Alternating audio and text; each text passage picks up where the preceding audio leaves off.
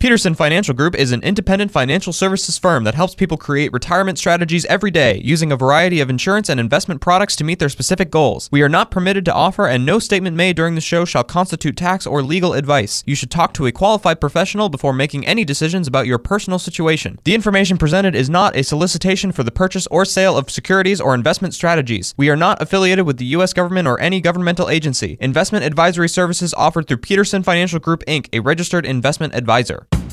This is the Retirement Ready Podcast with President and Founder Eric Peterson of Peterson Financial Group, Iowa's retirement specialists with an office in West Des Moines.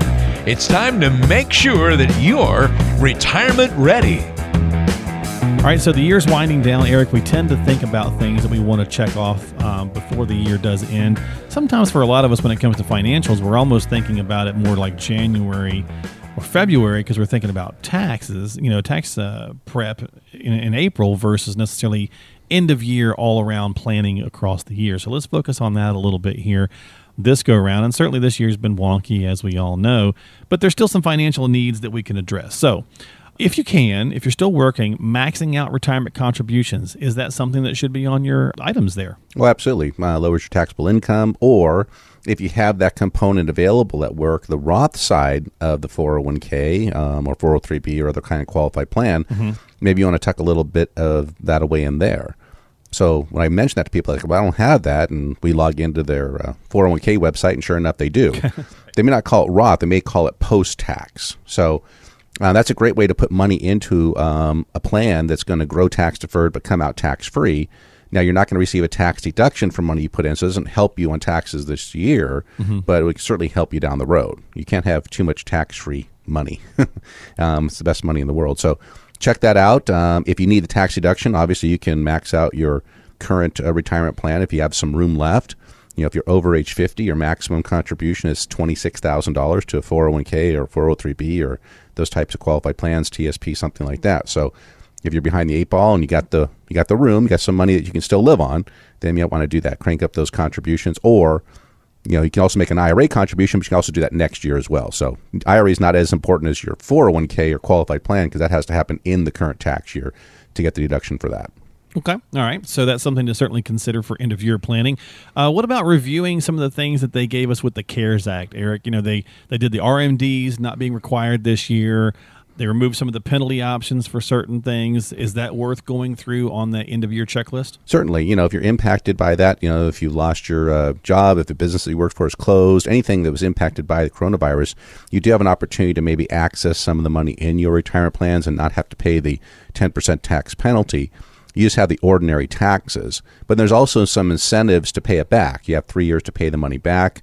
Um, so you know, just a nice way that if you if you are you know impacted and you do need access to some of your money, you're not going to get hammered by the government in taxation, and they are giving you a, an ability to pay it back. So if you like more information on that, then give us a call. We have a nice uh, one page that we can send out to you about the CARES Act, but if you're behind the eight ball and need it, it's an opportunity to take some money out without paying tax penalties on it. Okay. If you have questions about the CARES Act would like that uh, white paper on that as well, just call them at 515 226 1500 and have a conversation about your end of year planning checklist. Or if, you, you know, if you've got a plan already, you'd like to get a second opinion on it, all that stuff is on the table. They can certainly help you with any of that. 515 226 1500 zero. All right. Uh, you mentioned earlier in the show we were talking about some different things to consider, and one of the things you brought up, it's kind of sort of like this, but I wanted to dive into this a little bit further, was tax loss harvesting. Explore some of those possibilities.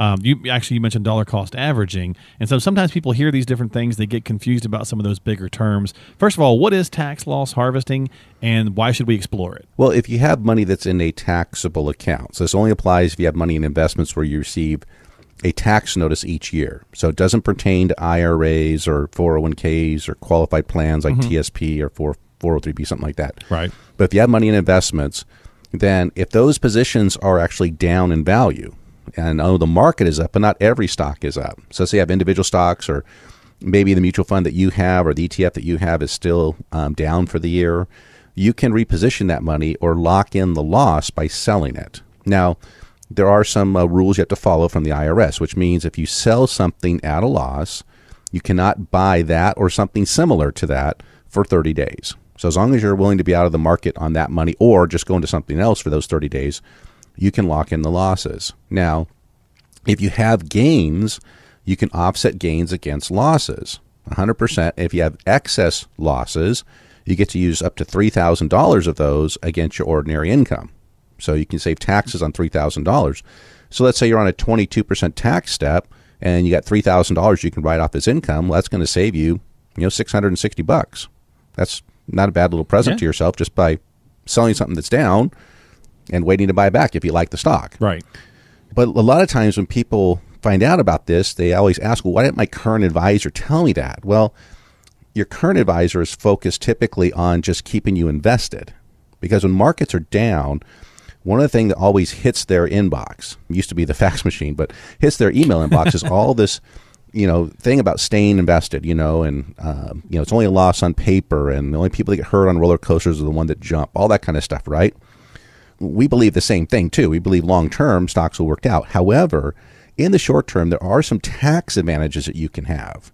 So, as a registered investment advisor, as a fiduciary, we have to look what's in the best interest of our client. And sometimes the best interest is recognizing a tax deductible loss now because it will help your help your situation. So this is what you should be looking at. This is what advisors should be looking at, not just financial salespeople. So if you want to look at that, give us a call. We can look at it and see if it might be advantageous for you to reposition some things or just sell something and just wait in cash for a month and then move back in. But having some tax loss harvesting can certainly help your current tax situation. Okay. All right. Great information this week here on the show talking about end of year planning. So if you've got some of those questions, reach out to Eric at 515 226 1500. What about while we're evaluating that, also looking at options for tax deductible contributions like charitable contributions? Granted, depending on how you're filing, the standard deduction may or may not help, but it's worth having the chat. Yeah. Absolutely, because if you've let's say you've uh, had a lot of medical expenses this year, or you're kind of just on the close to going over that standard deduction, maybe you want to make a nice uh, donation to a charity, puts you over that amount. Maybe it's the amount you would have given, let's say, the next year. So if you give all that money this year, you get the deduction this year, and then next year you just take the standard. Also, remember if you have an IRA um, and you're subject to minimum distributions, you can still do the qualified charitable distribution which means that that RMD, which was waived for 2020, so you don't have to take it, but if you still want to take it and give some to charity, as long as it goes from the custodian, where your IRA is at, to the charity, you satisfy the RMD, but you don't pay tax on the money. So you can kind of double dip. You get not only that you don't pay tax on the money that came out, but you also get your standard deduction. So that's a nice way to do it too. But yeah, uh, donating to a charity is a great way to uh, reduce your taxable income if you're so inclined and you want to help some uh, people out, help some uh, entities out. Just take a look and see where you're at right now from all your other deductions because you have the SALT limitation, which limits your state and local taxes and your property taxes. You know, that's limited. So that's to $10,000. So you have to get way above that to really to be able to deduct. But if you're charitable, you may want to examine that and see if you're close. You may want to go over by giving a little extra this year. Yeah, and so many places probably could really use that this year, obviously, with everything that's happened. So, certainly another good thing to consider uh, doing that in that respect if you're so charitably minded. Again, reach out to Eric, have a conversation, let him know before you take any action on any of these. One final one is for the end of year planning. Should we do a conversion? Is it right for us? How do we know it's going to be right for us? Uh, obviously, we may looks like we're going to have a new president, and the conversation about will we have new tax rates put in place, possibly, but I don't think it's going to be you know right away. So we probably still have a little bit of time. But while we know what the taxes are, should we be considering this, or should we at least find out if it's the right move for us? Find out if it's the right move for you, but more often than not, it is the right move. The whole thing about Roth conversion is you got to come out of pocket with some tax money now, and that's the ch- most challenging piece of it. So the thing is, we do know that tax rates are going to go up in 2025 no matter what. So Right. the current taxes we enjoy are going to expire or sunset unless Congress decides to change that sooner. Right. So you know what they are for 2020. They can't change them right now. And you have a little bit of, you know, got some runway left in order to uh, do those conversions. So think about this. The first three tax steps are, are four right now are 10, 12, 22, and 24. Okay. In 2017, it went 10, 15, 25, 28. Now, when I went to school, they taught me that 25 is bigger than 24, or 24 is less than 25. I think you're probably taught the same thing in school, Right, weren't right. you? So you think about this: if the 24% tax step, you don't get out of the 24% step a married couple until about $326,000. Okay. Well, previously you went from 15 to 25 at about $80,000. So look at the wiggle room that you have to get money out, pay less than 25% on it. So it's worth examining because changing it from forever tax to never tax, it's always going to benefit you down the road. You know, when that money grows, you can pull it out tax free, doesn't cause your Social Security to become taxable, passes tax free, all these wonderful things about it. So you can't have too much tax free money, but paying it along the way is a difficult one. Now, you can have it withheld from the conversion. Uh, we do that for our clients. So if you want to examine that or any other stuff we talked about, just pick up the phone, give us a call. It's one of the things we're going to cover in that retirement readiness review.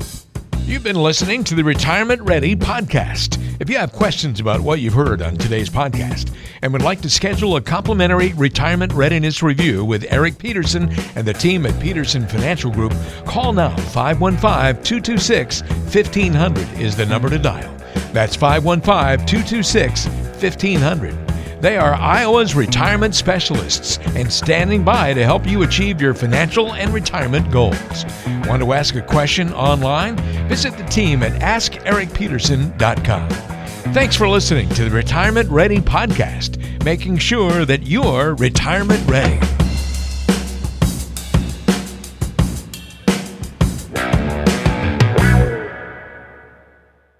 Did you know that Eric Peterson also has a radio show?